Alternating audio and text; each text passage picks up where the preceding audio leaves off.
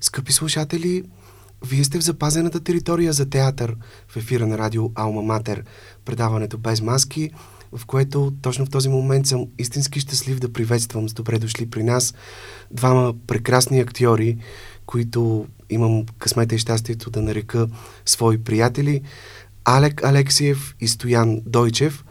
Двамата изграждат изключително силен тандем в един нов спектакъл, за който ще поговорим в следващите минути.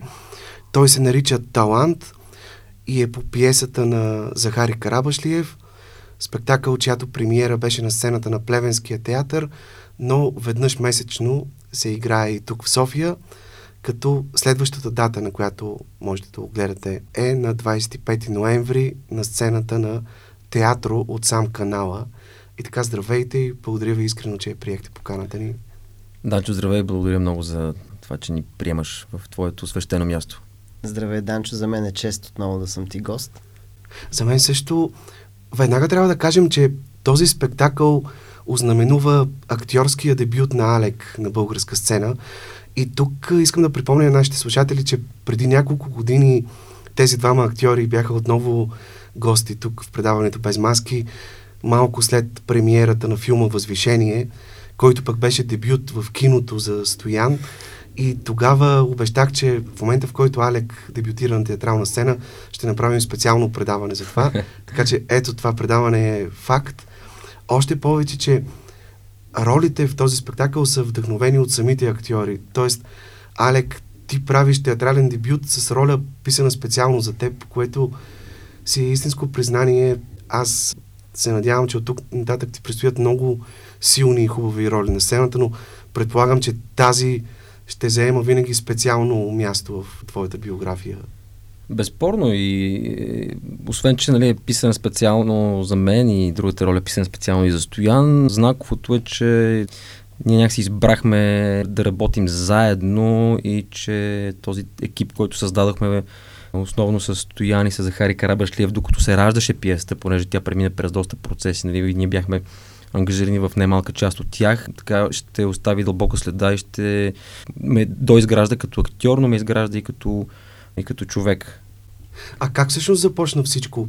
Вярно ли е това, което разказва Захари Карабашлиев, че един ден ти си му звъннал и си му казал, абе знаеш ли, Стоян е много талантлив актьор, защо не напишеш пиеса за него?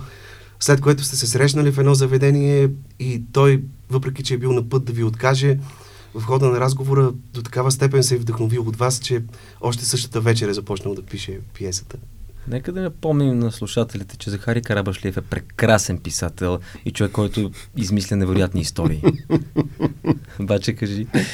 Еми не, аз искам да кажа по повод на предното, че верно тук бяхме може би преди 4-5 години и някакси след тази среща, която направихме тук с Данчо, си казахме, няма ли да е прекрасно ние да работим заедно и на сцената – и ето колко време отне това нещо да се реализира.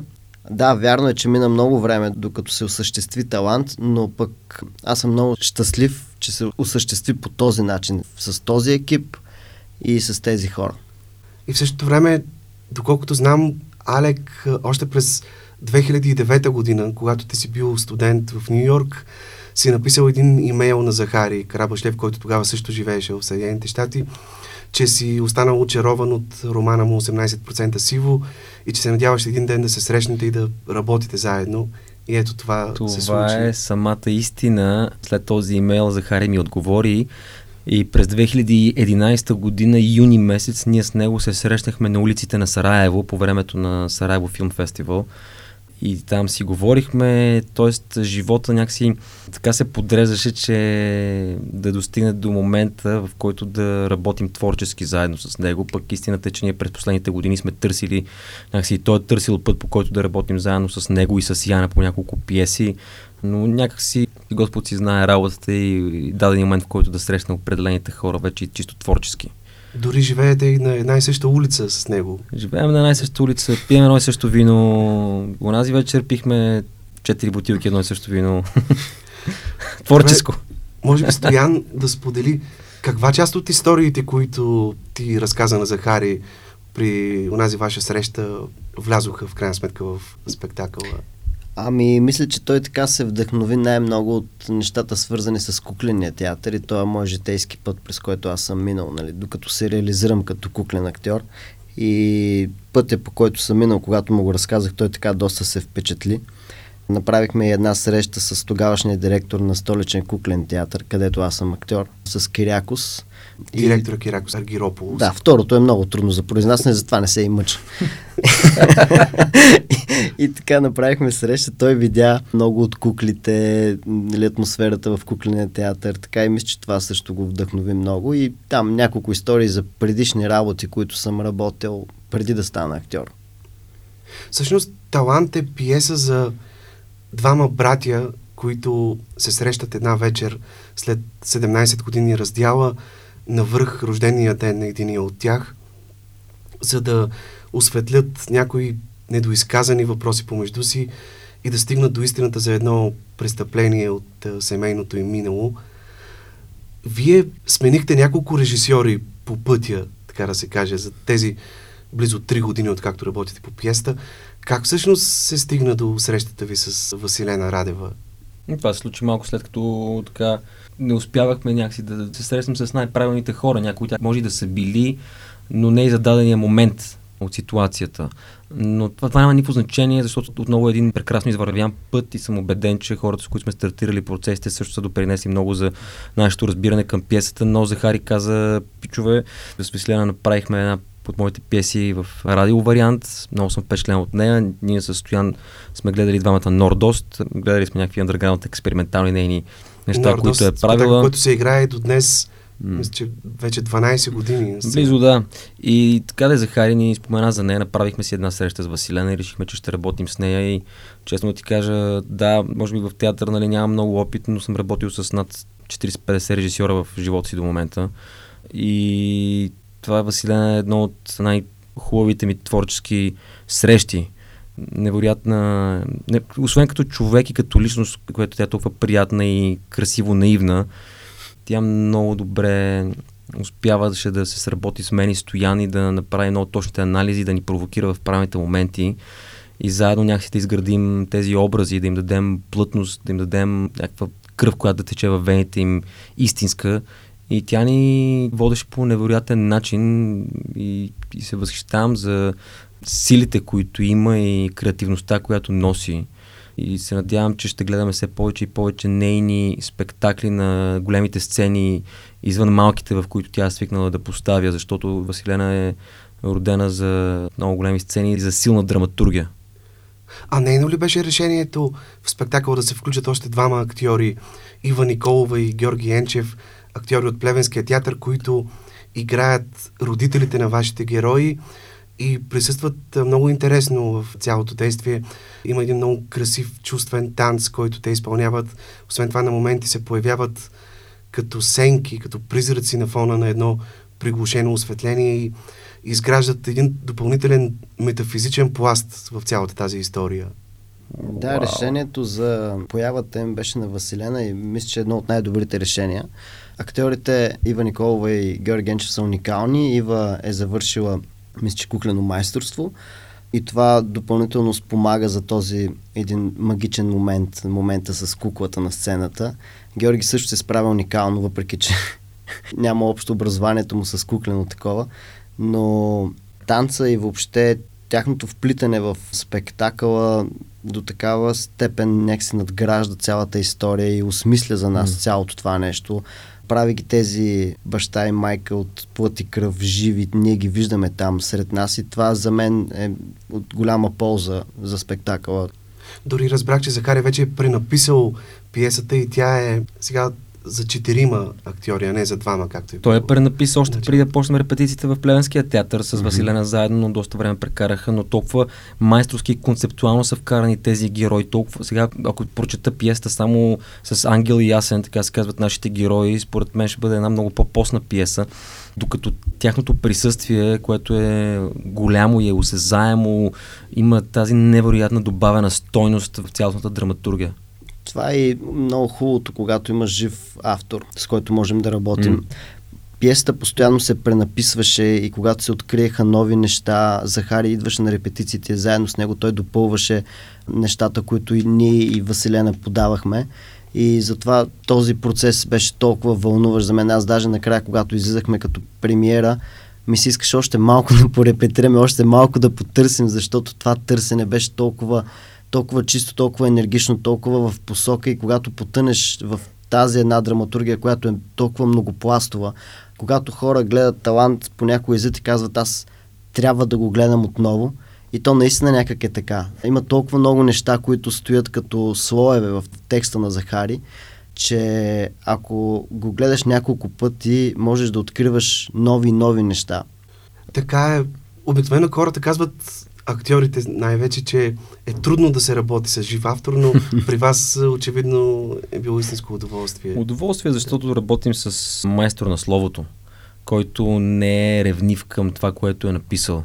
Той е готов да се коригира, да се променят неща на базата на това, което вижда, на базата на някой друг аргумент, защото имаше и нормално приятни такива креативни спорове.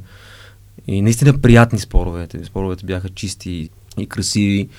И липсата на ревност при Захари в контекст на неговата драматургия е впечатляващо, е, защото това е един човек, който е лишен от всякакво его.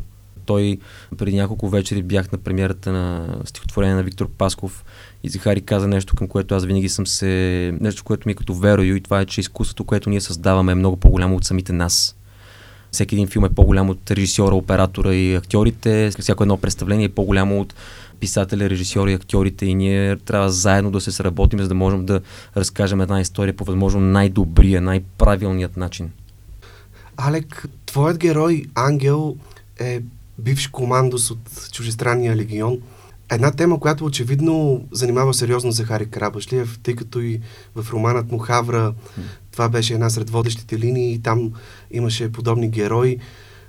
Наложи ли ви се в процеса по подготовката на спектакъла да направите така по-сериозно проучване, за да се запознаете с живота на тези хора, с техните мисии, легални или нелегални, с въоръжението, с историята на в самото, този регион. Да, в самото начало Захари ми разказа няколко истории, аз отделно си гледах някакви видеа в интернет, но не сме се осланяли изключително много на определена личност или фигура, която да ни служи като някаква референция. По-скоро си направих някакви мои проучвания и този образ си го изградихме изцяло заедно с Стоян Захари и Василена. Смисъл, сме да твърда, че в изграждането и на моя образ и на образа на Ясен, нали, някакси всички заедно сме допринасяли, да могат да стигнат тази история до хората и те герои да са супер плътни. Така че, нали, за разлика от повечето филми, в които работя и правя много повече проучвания, тук някакси имам извора на Захари, извора на Василена и като че ли това беше модела и начина по който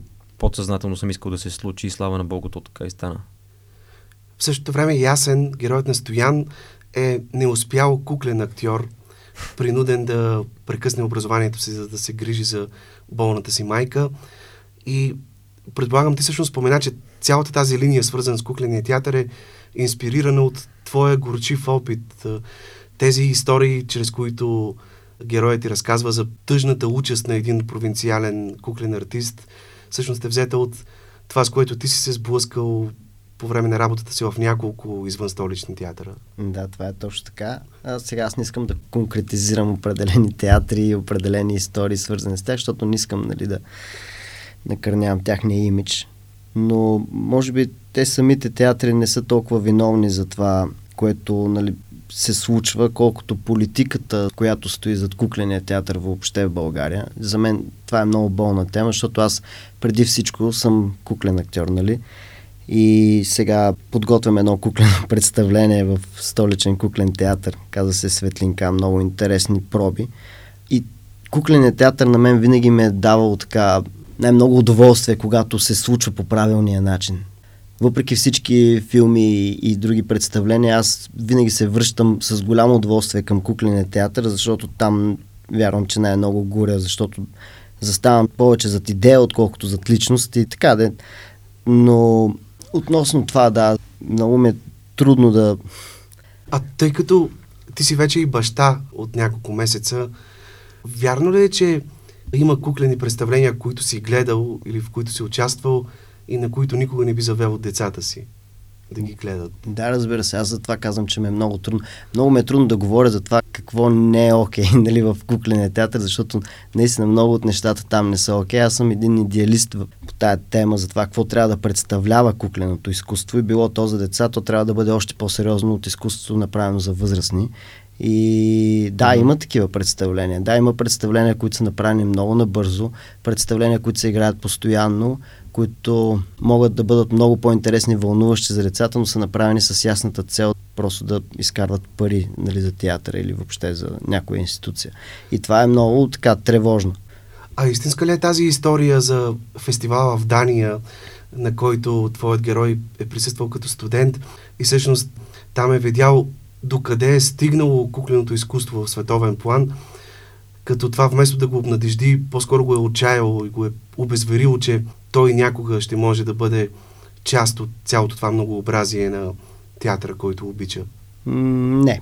Това е така допълнение към самата пиеса. Истината е, че българският куклен театър е на сравнително едно много високо световно ниво. Аз с представление като аз Езив успях да отида в много държави, може би над 20 някои от тях съм ходил по няколко пъти на фестивали и така имам някакво наблюдение върху фестивалния живот на куклените нали, представления. Сега играеш и в, в Граждане, пак на Веселка Кунчева също много... Да, миналия месец спектакъл. направихме 10 години в Граждане.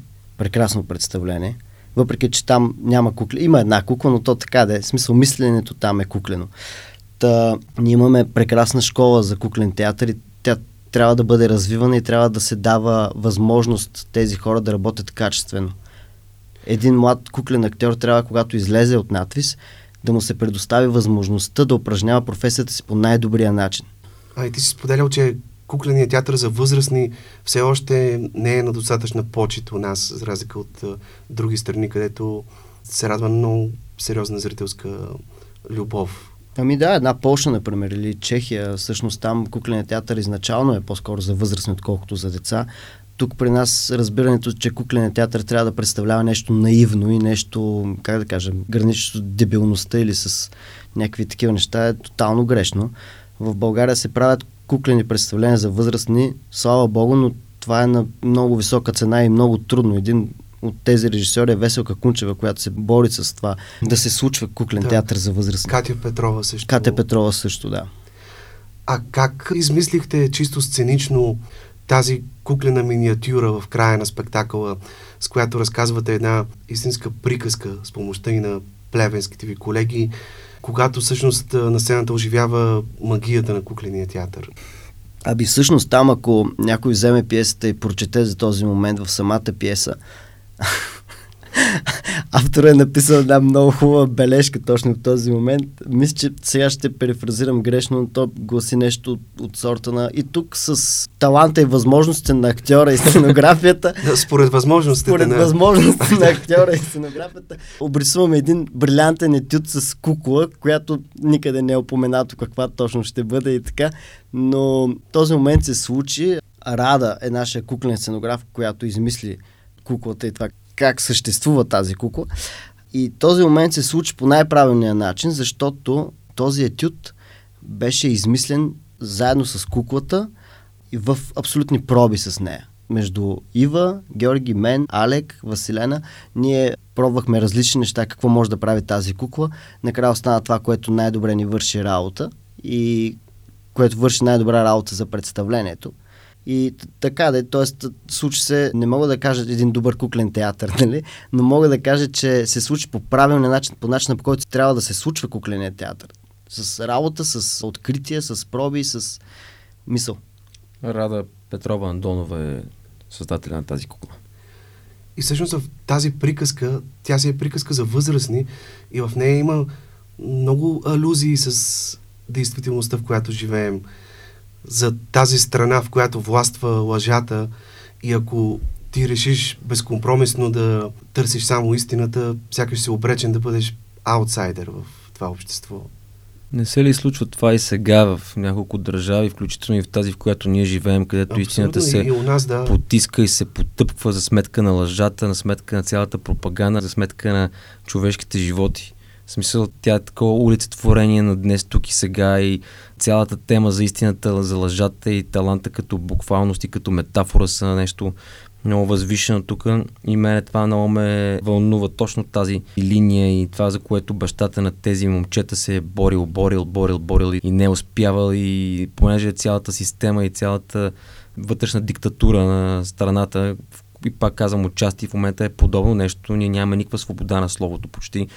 Въпреки, че ако направим сравнение с това, което се случва в Русия, Украина и в Иран в момента, нали, сме направо цвете от към свобода. Ние сме на сто и някое място от години не само да. свобода на словото. И не мърда е, и си живеем и ние тук в една лъжа и на хората им става все по-трудно да да осъзнаят кое е истината, но това граничи с една огромна мързеливост от тяхна страна, защото човек просто има каналите, по които може да се информира и да вземе абсолютно информирано решение на коя страна да застане.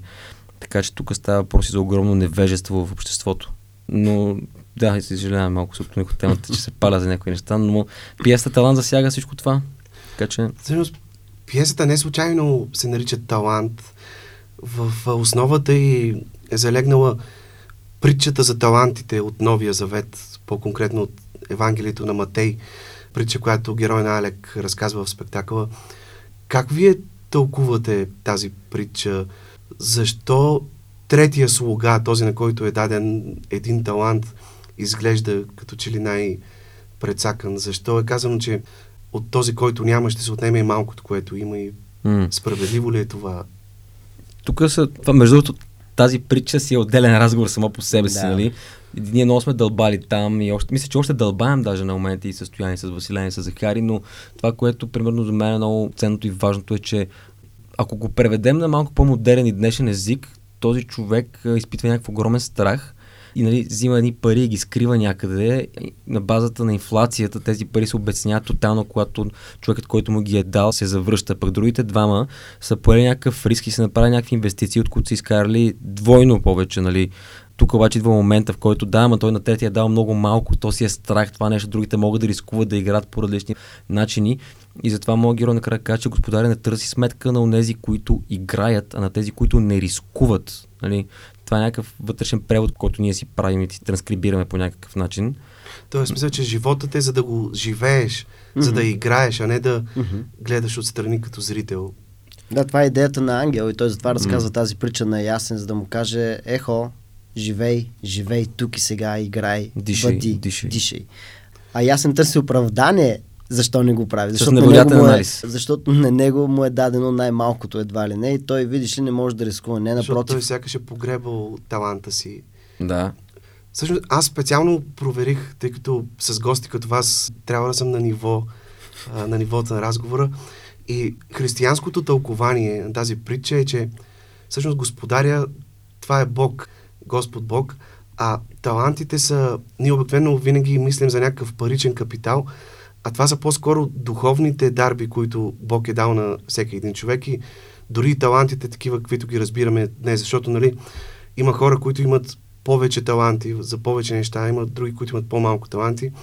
И не случайно на едно друго място в Новия Завет е казано, че на този, на когото е дадено повече, от него и повече ще се иска. Тоест, mm-hmm. този, който има повече mm-hmm. таланти и не ги е вложил в, в живота, така че да бъде полезен на другите, съответно за това ще се вземе от него като идеята, не, че това ще се случи след смъртта на човек или когато при, при второто пришествие на... И това на въжи с много страшна сила върху едни модерни будители, които съществуват в нашето общество. Веднага се сещам за такъв в лицето на Васил Терзиев, който е един от създателите на Телерик, които направиха най-големия екзит на компания преди 10 години на стоеност 260 милиона долара за години.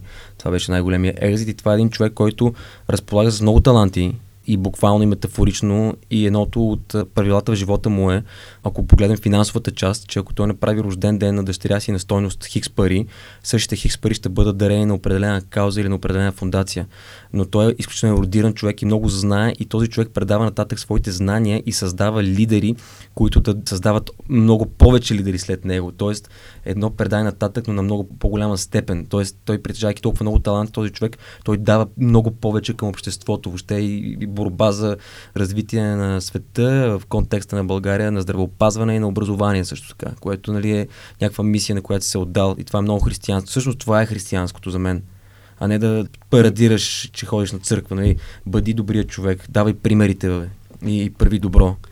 Някой ще каже, че е много лесно, когато имаш нещо огромно и голямо, да даваш. Mm-hmm. Нали? И тогава е окей, okay, защото ти имаш много... Огромно имаш предвид в материален смисъл Да, ли? материален, да, това имам предвид, но този, който има малко и когато даде от своето малко, също малко, това е може би още по-голяма цена, която той заплаща, така че за мен това също би, Да, да. би била така да се каже по... Това също е текст от Новия завет за една жена, която е дала последните си Да. монети в една църква и Христос е казал, тя току-що спечели Царството Небесно, защото даде малкото, което има всъщност последните си спестявания. Да. Така че тя идеята, и, и смисъл в тази част на пиесата е да, да даваме, да живеем, да се борим, да да умножаваме това, което имаме. Нали, не само финансово, ами тези таланти да се учим, да, Да се влагаме. самосъвършенстваме Да. и да можем да помагаме на другите да се самосъвършенстват и те. И, и когато някой се изгуби, да намери пътя на даването всъщност. А как се измерва стоеността на един талант днес, според вас? 2 милиона долара. Отговорих ли? Аз тук, що ти казах, какво е моето виждане за таланта и с този пример, който ти давам и съм съгласен с това, което и Стоян каза, но според мен е еднакво. Ако имаш много да дадеш и да имаш малко и да дадеш, нали, човекът дава това, което има според възможностите си. И във всеки случай е, е за адмирации, защото пък за тези, които имат много, е много лесно понякога просто да си седят чисто егоистично в себе си и да не дават а пък чувство да даваш най-великото, най-великото в този свят. Колкото повече даваш по някакъв начин, толкова По повече действията, получаваш по ти. делата. Това е единственото, по което според... За мен е делата са единственото нещо, по което аз някакси... Не искам да използвам думата съдя, но то всъщност това е думата, която се използва. Нали? Не е лоша дума. А, приказките са... Нека да ги оставим на страни, нека видим кой какво прави, какъв е неговия акт в живота, в който живее и какво прави. Независимо дали е за блока, входа, града, държавата или света. Отново спрямо възможностите на всеки, спрямо това да се борим да ставаме по-добри личности. Това са великите таланти. Да можеш да, да раждаш и да предаваш добро, ако можеш да раждаш някакви, мисля, ако си по-предприемачески нали, настроен, да можеш да създаваш наистина хора, които да променят мястото, в което живеем към малко по-добро. Да, ще се върнем пак на тази тема, но исках да ви попитам, замисляли ли сте се какво ни казва всъщност финала на пиесата? Защо героят на Алек си тръгва и това, че оставя толкова много пари на брат си, означава ли, че той няма да се върне повече и че това е последният път, когато те се виждат? Той никога не е бил там реално погледнато ангел. Ако нали, някакси... Или винаги ще бъде с него. Или винаги ще бъде с него, Аз но... това нека си е интересна тая, поне за мен е интересна Да, да, тази да. пиеса, защото задава едни въпроси, на които можеш да отговориш по различен начин. Всеки път. В смисъл такъв, че може да е така, може и да е така. Може би той няма да се върне никога повече, защото ясен вече е намерил пътя, по който нали, трябва да, да се развива, да М. дарява, да прави това, което трябва, а не нали, да бездейства. А, може би ще се върне след определен момент. Не знам. Сложно е, но по някакъв начин не изпълни своето последно желание, Ангел. Но бивайки по някакъв начин провокиран от ясен. В смисъл, малко е сложно да говорим, нали, защото има доста хора, които ни слушат и не са е, гледали представлението и мен ми се иска да съм по-внимателен, може би, в отговорите, които давам. Да, Така че подвеждащия въпрос, е, господин Георгиев. Притесняваме се да, да дадем категоричен отговор. Добре, вие споменахте, че сте имали много хубав репетиционен процес, но за съжаление знам, че и тук, както по време на снимките на възвишение, не се е минало без инцидент, свързан с Алек. Те си е наложил да претърпиш операция заради дискова херния. Але На когато набара нещо качествено, когато направи някакъв добър образ или нещо се впусне в някакъв добър процес, винаги просто някаква физическа част негова не Чупи се издържа. нещо. нещо се чупи, да. Дава Да. своя дан, така да се каже, за прави едно вграждане за нещото. Имаше такъв момент по време на репетициите. Нали, няма да влизаме в детайли, но можем да споделим една симпатична част, породена от амбицията на режисьорката Василена Радева, след едно от вливанията ми в плевен на, на такива е, вливания, за да мога да се опитваха да ме, обез, да ме обезболят. То не работеше това нещо, но се прибрах в хотелската стая след болницата, легнах и няколко часа по-късно Стоян Дойч и Василена Радева нахлуха вътре с примерно 10 бири, малко джънк фуд и казаха, айде, давай сега да продължаваме с репетицията. Докъдето бяхме спрели. Докъдето бяхме спрели, продължихме да репетираме. Аз бях в легнало състояние с тотална невъзможност да се предвижвам. Всъщност и дори за самата премиера се наложи така целият мизансцен да се обмисли отново, да се преправи, да няма места, където ангел кляка. И така Алек придоби една специфична походка на героя, малко така по-вдървена, по-нереална и много интересно, защото сега вече той се поуправи, тази походка изчезна, обаче Василена така много ревниво иска да я върне отново. Каза, не, не, това, това е героя, който ние сме създали. Той е такъв, не. той е скала, той е мрамор, той не кляка, той, той е герой, истински Василена герой. ми вика, не, не, много истински ми ставаш. Връща дефекта в ефект. Ето това е Ами това го тързихме, с това си говорихме и с Захари. И с Сега вече всичко е наред, нали? Чувстваш се. Да, да, възстановявам се, възстановявам се, да, вече 4 месеца минаха от операцията, ама то нещо много бавно това възстановяване, но слава на Богу, така всичко е окей. Okay. Добре, тъй като вие, освен прекрасни актьори, изключително отдадени на изкуството, сте и хора, които са винаги готови да се отзоват на всяка една благородна кауза и сте способни на невероятни жестове в името на това да помогнете на някой друг. Съвсем наскоро Алек беше номиниран за един от будителите на годината в една анкета на Българско национално радио заради цялата си съпричастност към украинските беженци, пътуванията си до Украина и Молдова, когато заедно с други така, самишленици занесоха там хуманитарна помощ и превозваха до България жени и деца, бягащи от войната. Всъщност, Але, какво те накара буквално няколко дни след като пламна военния конфликт, ти да реагираш и то не на думи, а с действия буквално сега за някой може да прозвучи много мелодраматично, но то си е така, буквално рискувайки живота си да отидеш там, за да помогнеш на тези хора. Ами по-скоро някакси невъзможността да стоя на едно място и да съм свидетел ме накара. Такъв ми е характер, очевидно, че понякога малко необмислено действам по някакви неща. А, всъщност на 30 час от избухването на войната, значи на 25 или 26 февруари, вече бях прочел, изгледал всичко, проследил всичко и ми се обади Стоян ми звъна и вика, ще купуваме тук от един магазин продукти, колко пари би искал да дадеш. Пратих му пари на Стоян, те са смирела тогава, пазаруваха. Мисля, че точно тогава беше някакъв първи или втори ден от войната, тя ми звъна, събираме, пазаруваме, ще пращаме, викам супер, пращаме. И имах нужда физически да съм по-полезен Данчо и не съм го анализирал кой знае колко много и няма и да го анализирам. Просто исках да намеря начин по който да съм полезен и ми се стори най-подходящо от малкото неща, които мога да правя е да, преди ги можех да, да мъкна и да карам дълго време кола. Преди операцията го можех много, сега вече не мога, но да, можех да нося, да помагам, да, да действам, нали? Това е действие, действие, действие, в смисъл, това е... Може оттам да се е получила и дисковата херния. Допринесло е, да, допринесло е си. Истината е, че аз не съм по никакъв начин толкова от помощ на някакви каузи и, и такива неща, колкото е Алек. И тук трябва да кажем, че е много важно хората на изкуството, хората в така в медийния взор на всички да имат ясна позиция относно нещата. Колкото и тя да е противоречива, важно е да имаш ясна позиция, ако щеш политически и въобще по моралните казуси, които занимават всички нас. И колкото по-често ние хората, така да го наречем будителите на една страна, хората на изкуството, изявяваме тези позиции, толкова по-добре. Затова тук трябва да се апелира. Така, аз абсолютно ви подкрепям, тъй като тази война по невероятен начин раздели обществото ни. Сега е момента всеки да се, някакси да се определи каква му е истинската позиция, особено хората на изкуството. Да, че много хора се определиха, много хора взеха позицията, мълчим си, що сме мишки.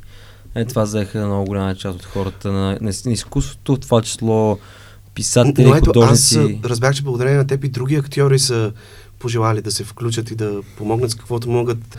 Много твои приятели, близки, дори непознати, си успял да приобщиш към тази Това е полза. факт, това е факт. Безспорен факт е, не спирах да давам интервюто и да давам гласност на случващото се, защото знаех, че някой слуша, гледа и ще си каже, аз също искам да помогна, по какъв начин мога да помогна. Звъняха ми хора денонощно да ме питат по какъв начин да помагат. Насочвах ги към фундации.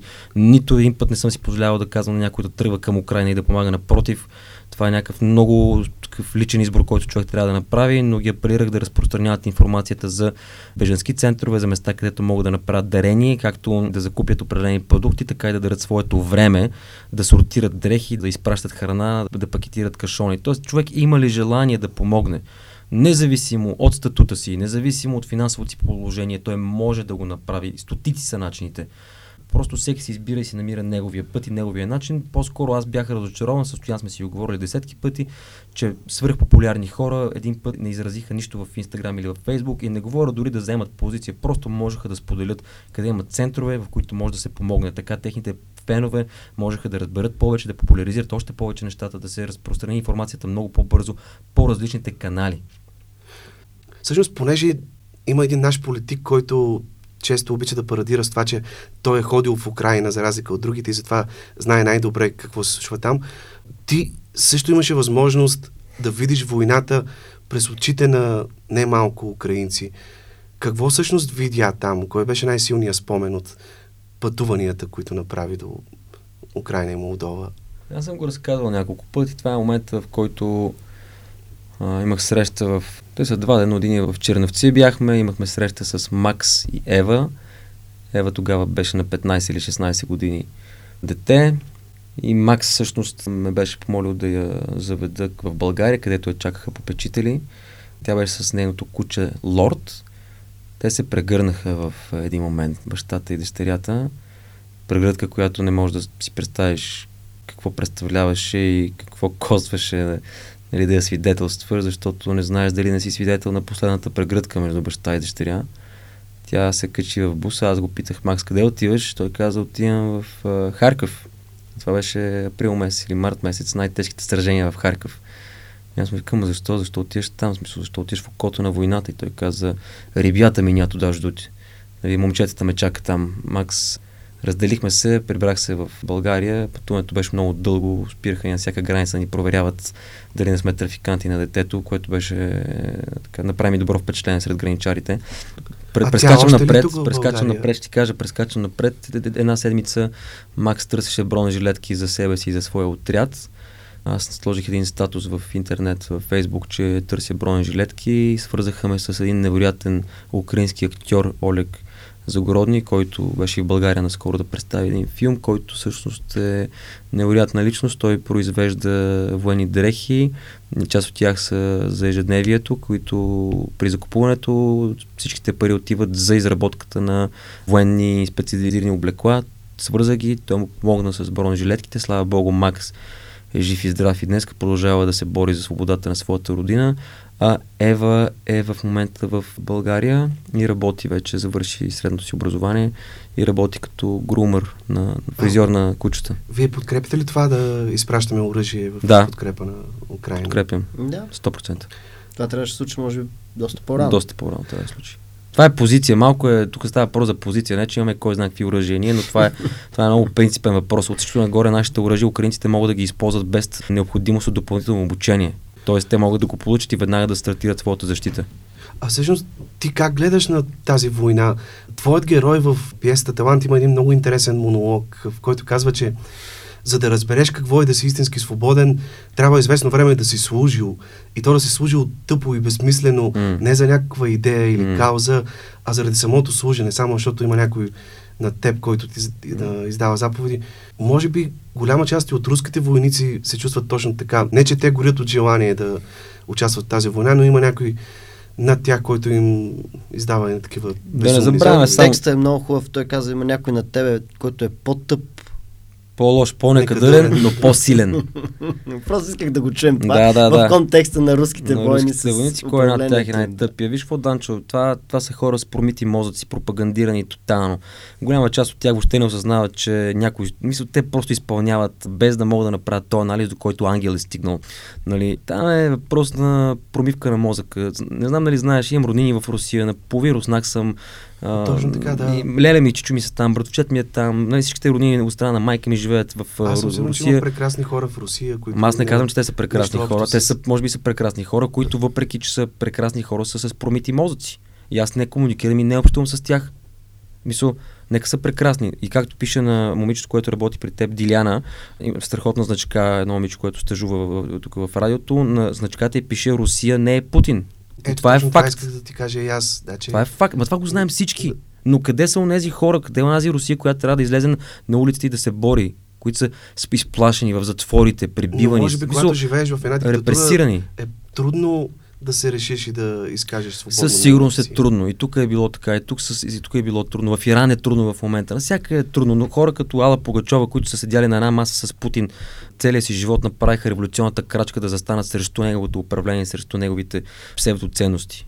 Всъщност, ето, нека да кажем и това, че вие съвсем наскоро заедно с Яна Титова се включихте и в една друга актуална инициатива.